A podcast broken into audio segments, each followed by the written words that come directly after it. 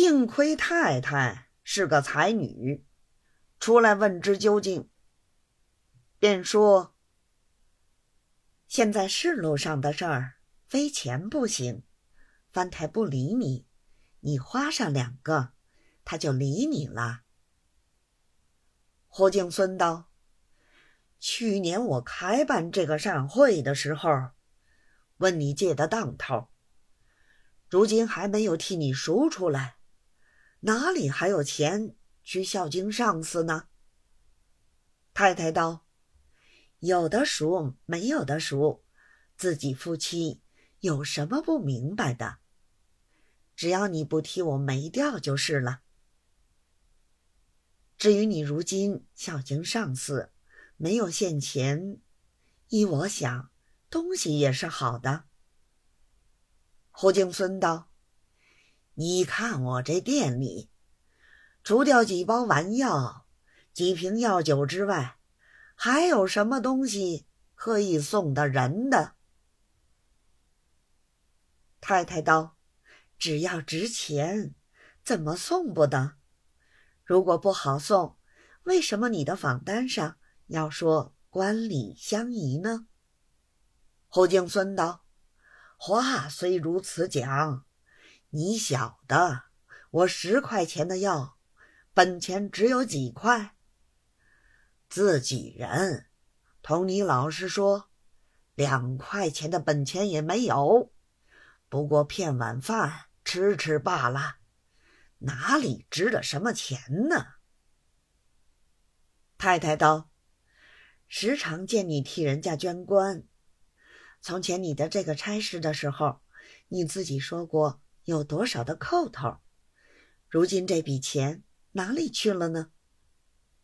一句话提醒了胡敬孙，心上一想，横竖空白实收在自己手里，与其张罗了钱去孝敬上司，何如填两张兼收实收，去送翻台的少爷？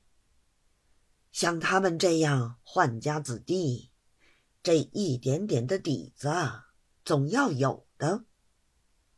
如果收了我的实收，他自然照应我。比时间骑马寻马，只要弄到一笔大大的银款，赚上百十两扣头，就有在里头了。他若不肯照应我，一定还我实收。实收已经填了字儿，不能还，只好还我银子。如此一来，我镇捐内又多了两个监生，将来报销上去也好看。主意打定，告诉了自己妻子，太太点头无话。胡敬孙方才胡乱吃了一碗饭，连忙取出实收。想要取笔填写履历，无奈又不晓得少爷的年貌三代，只好搁笔。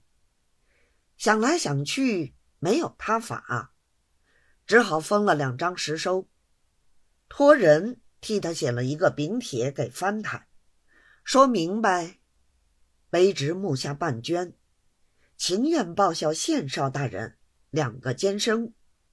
务求大人赏收，另外又附一张家单，是求翻台替他斡旋那戒烟善会的事情。顶帖写完，他便冒冒失失交给翻台号房，替他递了进去，自己坐在官厅上等传见，以为这一功他总受得了。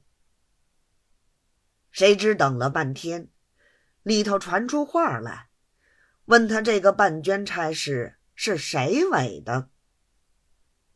他只得照实儿说：“那人进去等到天黑，也没见翻太传见。